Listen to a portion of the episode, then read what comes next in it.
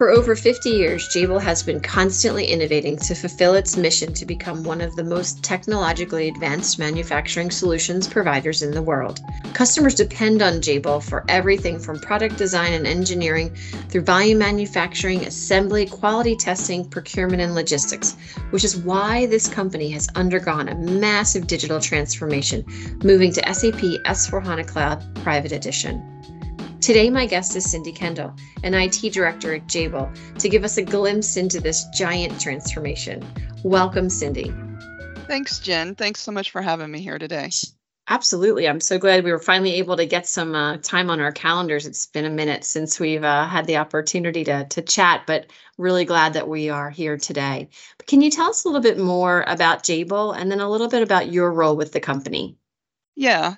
So Jabil is a $33.5 billion manufacturing solutions provider, and we're based in St. Petersburg, Florida. That's where my um, office is at the corporate headquarters here in St. Petersburg.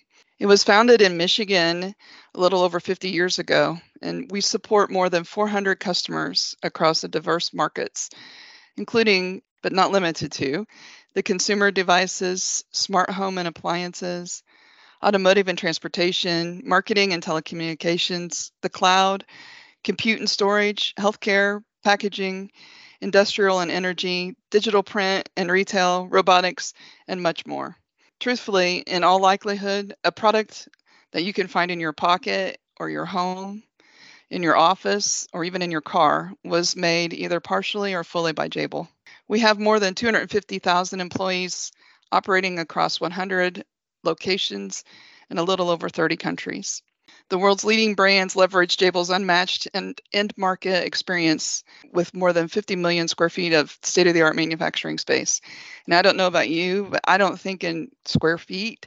That's around 868 football fields. So quite large um, wow. manufacturing space. Yeah. and we have over 27,000 supply chain partners that bring our products to life. So, as you said, I'm a director here in the IT department. And uh, myself, along with my team, we led our recent migration from ECC 6 version of SAP to S4 for our large commercial instance. We went live last year in January, so we were pretty busy for a few years leading up to that. What were some of the business challenges that led to your S4HANA cloud implementation? Yeah, so over the past several years leading up to 2022, we had experienced unprecedented business growth, and it prompted our company leaders to really look at how we could aggregate our innovation across the organization. We were looking to digitize and really um, take it up a notch in our operational processes while still embracing that leading edge cloud based IT solutions. We wanted to have a cloud first strategy and really be future ready in our platform so that our technology was ready to support our operations. So we decided to transition from ECC to S4 in more or less a lift and shift with a migration methodology to ensure that all of our customizations and applications work seamlessly in the S4 environment the same as they had in the ECC environment. We didn't want to have any disruption to our business. What were the most compelling factors within the S4 HANA business case that helped you gain executive buy in for the project? So we were looking at some aging hardware. So we required a refresh either on-prem or in the cloud. And again, we had a cloud strategy first initiative going in place. So we decided to move to the cloud, giving us more flexibility and future maneuverability, and it allowed us to be nimble. So that was a big part of it. The second part of it was our environment had been customized over 20 plus years because we'd started out in 1998 with the 3.1H version. Mm-hmm. So we really started looking hard at how could we make some good transitions and good cleanup, but while still maintaining business as usual. So that environment, again, it was 67 terabytes of relational database in an Oracle system. It had over 124 configured sites. We had over 40,000 active users in the environment and um, we really were starting to look at some of our customization. We had 5 million lines of custom code. We were fortunate enough to be able to do some monitoring to see through 24 months period how much of that code was used and not used, which allowed us to actually be able to reduce our code set by around 1.5 million lines of code. So while it was still just a lift and shift and it was what would be considered a brownfield, we did do some cleanup while we were in the process of moving over. So again, our backend databases were growing rapidly and the ERP was based on a SAP legacy environment. And so, you know, we really needed to start benefiting from those HANA improvements and, and innovations that were happening. And then what was the approach to your program?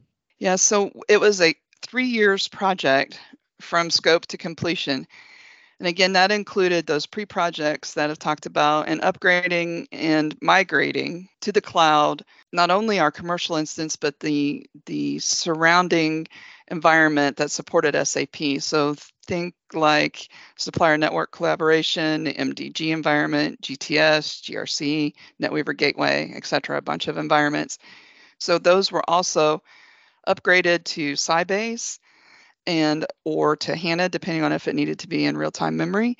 And if um, they needed an upgrade, they received an upgrade and also moved to the cloud. So we really were moving our entire supporting landscape. So it really helped us to be more nimble and flexible by moving everything into the cloud and then taking on that that 1909 SAP S4 version. Got it. I hate to I hate to jump forward, but since then it's been a little it's been a little over a year, right? Was that it's been a little over a year since you've been yeah. live. Yeah. Since then, how do you feel that that decision was as far as you know going that lifting and shifting had was that is that a good decision have you looked at or started to make any uh, inroads into uh, implementing some automation or innovations yeah so so some innovations that we're leveraging today since going live i would say um, qualitative innovations, we've been able to increase the business redundancy. We've moved from two data centers to three, so we have elevated disaster recovery in place. As well, we've been able to accelerate those critical business processes and transactions using enhanced data accessibility, predictive analytics, and business modeling and forecasting in the S4 real time HANA environment. I would say quantitatively, we've been able to resize some of our application servers and what took normally days, now we can do it in hours. Um, our inventory costing updates are running 20 times faster. Transaction times have been reduced by 50 to 60%. And we actually were able to eliminate a 1709 system of S4 that we had by consolidating that into our new migrated environment. So we've been able to reduce some of our TCO. That's great. That's great. And then as far as, you know, when the project was rolling, when you started it, what was the approach um, from I was IT running the project? Was the business running the project? How did they all work together? Yeah, so it was obviously IT was running the project with a business support. So we spent a lot of time really working to get our business up to speed and and and really socializing what S4 meant and what it would mean for our business. Um, spending a lot of time with our business teams at Sapphire in Newtown Square and um, having SAP also come on site to talk with our business leaders. So our business leadership really were aware of what was going to be available in this new environment, and we're pretty excited about it. And I would say specifically in the area of the finance, of you know the the finance space of S4 is more mature because it's been around a lot longer, and our finance team were really excited about the opportunities that they were going to see moving forward. Awesome. And then as far as your your end user, you know, what type of organizational change management processes did you implement? What we did, again, remember it was like a, a lift and shift. Right. So, um, as part of the change management for our project, what we did is utilized every available channel that we could find. So, we had SharePoint, we used fireside chats, podcasts like this one, mm-hmm. emails, posters. Our manufacturing sites have monitors and TVs in the lunchrooms and and around, scattered around. So we were able to really utilize as much technology as possible to to get the word out about it. One of the other things I that we did uh, was really key and crucial to our project success, in my opinion, was we reduced our OCM by doing what we called pre-projects ahead of time. So there's a lot of activities that can happen in the ECC environment that can be taken care of ahead of your go live to S4. So um, That way, we were not cluttered with concerns around those activities at Go Live. And an example of that would be like deprecated T codes. So we went ahead and took those away in the ECC environment so that they weren't um, a concern to our user when we moved to S4. Oh, that's that's really that's really creative. Yeah, so it was it really did help to um, reduce that that change management so that the true change management was focused around what really changed in the S4 environment. So another piece that we were able to, to really knock out ahead of time was the customer vendor integration, the business partners transformation. So a lot of that piece can be taken care of in your ECC environment. And again, those were the areas that we tried to really focus on what was available in the ECC that we could go ahead and just knock out of the park and not have to worry about when we actually pulled the trigger on our go live. Can you tell me a little bit about the adoption since you've gone live? How did you find the users adopted the the new system? Yeah, so again, because we did a lift and shift, the majority of the users are still using the GUI. So they're logging in today as they did before. They're still transacting today as they did before, which really makes sense because the, the change management didn't occur in their spaces as, as much. The area that we did really see the new adoption for the Fiori apps and embracing that new technology and functionality is in, in this finance space. And some of the things that the finance team are really starting to, to see major innovations and win um, wins across the board really are in the asset accounting, uh, in universal journal transactions, in the house bank maintenance Fiori applications, you know, with the harmonized GL and the master data. So we really have been embracing those transformations in that finance space. Cindy, are you using any other SAP solutions to support your S4HANA environment? So yes, since going live with our S4 environment, we've really started pursuing and looking into Signavio. Tricentis is being installed currently. We have an MDG environment that we're upgrading to 2022 version. It's going to also be a, a shared instance across our landscape. We have a BTP practice that we've spun up. So we're really looking at those new innovations and transformations where we can start moving ahead and making sure that our systems are future ready. Now, tell me, if you were sitting down with um, one of the, one of our listeners, what advice would you give to them if they're getting ready to embark on a transformation? Okay, so we survived and you will survive. Now it's going to be a bumpy road. I'm not going to I'm not going to lie. It's going to it's going to be bumpy, but you will survive it one of the recent quotes, because I've been reading a lot of different articles, by it's Eric Kimberling. He's the CEO of the Third Stage Consulting Group. He said, "We haven't seen this sort of mass transition among any vendor customer base since Y2K." So I started thinking. I remember painfully all too well about Y2K. Right, and what, I do too. And, and what that impending, the impending doom. You know that we might all drop dead. We weren't sure what was going to happen. So that would be my advice that I would give to customers is don't wait. Don't wait until the last minute for an extension that may or may not happen. There's no better time to start your project than now and start it so that you can ensure ensure that success. So even if you're not funded, even if you're not sure your business is going to buy in, even if you think you're going to wait for a few more years, reduce your OCM and do some of those things like I was talking about that we did in ECC. Rip the band aid off in your ECC environment so that when you do go live with S4, your user base won't even correlate those changes as being related to each other. And then what's next for Jabil? Yeah, so thanks to S4 HANA migration cost savings, we've been now able to evaluate some new technologies like Signavio and Tricentis. And um, we can now integrate within S4 for additional business efficiency. So there's some areas that we're really looking at as far as innovation in the future. We also have some document splitting and parallel ledger proof of concepts out, as well as MRP Live and IBP and PPDS. We're also working with other Jabil customers to fill a gap and making some of the major transitions. This led to basically developing our new IT advisory services that helps Jabil customers and suppliers, as well as SAP customers and other organizations to ease their migration to S4 by leveraging best practices and proven met- methodologies. So again, we've stood up like an IT advisory services that I'm now leading. That's awesome. And, and have you found that's new, right? That's relatively new. Yeah, we just started it, like I said, since the upgrade. So it's just about a year out. And um, it's been very, very fulfilling to talk to customers and make, again, to to i guess alleviate those fears that you will survive.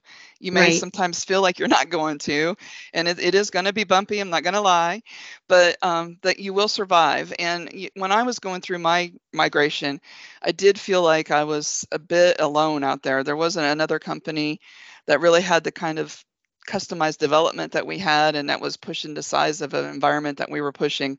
So I felt a little bit alone with no one really to ask for advice and to help make sure, am I doing this right? Does this make sense to you? And now other customers don't have to feel that way because I'm here and I can help with those questions and really help with those gate checks and, and really make sure that there is a success happening. And if people want to look into more detail about these services, how can they do that? Yeah, on our website, it's jabil.com slash IT dash services. So, and I can share that with you, Jen, so that maybe you can even post it Put out, out with with yeah. with the link for this. Yeah. Put it in the show notes for sure. That's yep. awesome. All right, now here's one that's totally off script. You've done so many great things over the last several years with with Jabil and and standing up this this this new service uh, portfolio. What are you most proud of over the last couple of years that you've been able to accomplish? Honestly, I am very proud of the fact that the team was able to successfully do our migration. Mm. The idea of failure, I guess, was there, but it was never really in the forefront. And now that we've gone live and everything's working out great and, and we had such huge success, I can look back and almost have like little mini panic attacks at, at what we really did. You know, when you're in the moment, you don't realize how important and how crucial everything every move that you make is. So um that that's been i would say one of the highlights of my career is working with such a great and fantastic team to really help put that together and be successful. Awesome. Well thank you cindy for your time today. I really appreciate it. You've i mean you've got so many balls in the air. I'm looking forward to, to keeping in touch so that we can follow up and see where jabil goes in the next you know 18 months or so Thanks, Jen. This was a lot of fun, and I hope you invite me back again. I'm sure there's going to be something more I can talk about as Jabil continues to grow and branch out and meet more customer needs on a day to day basis.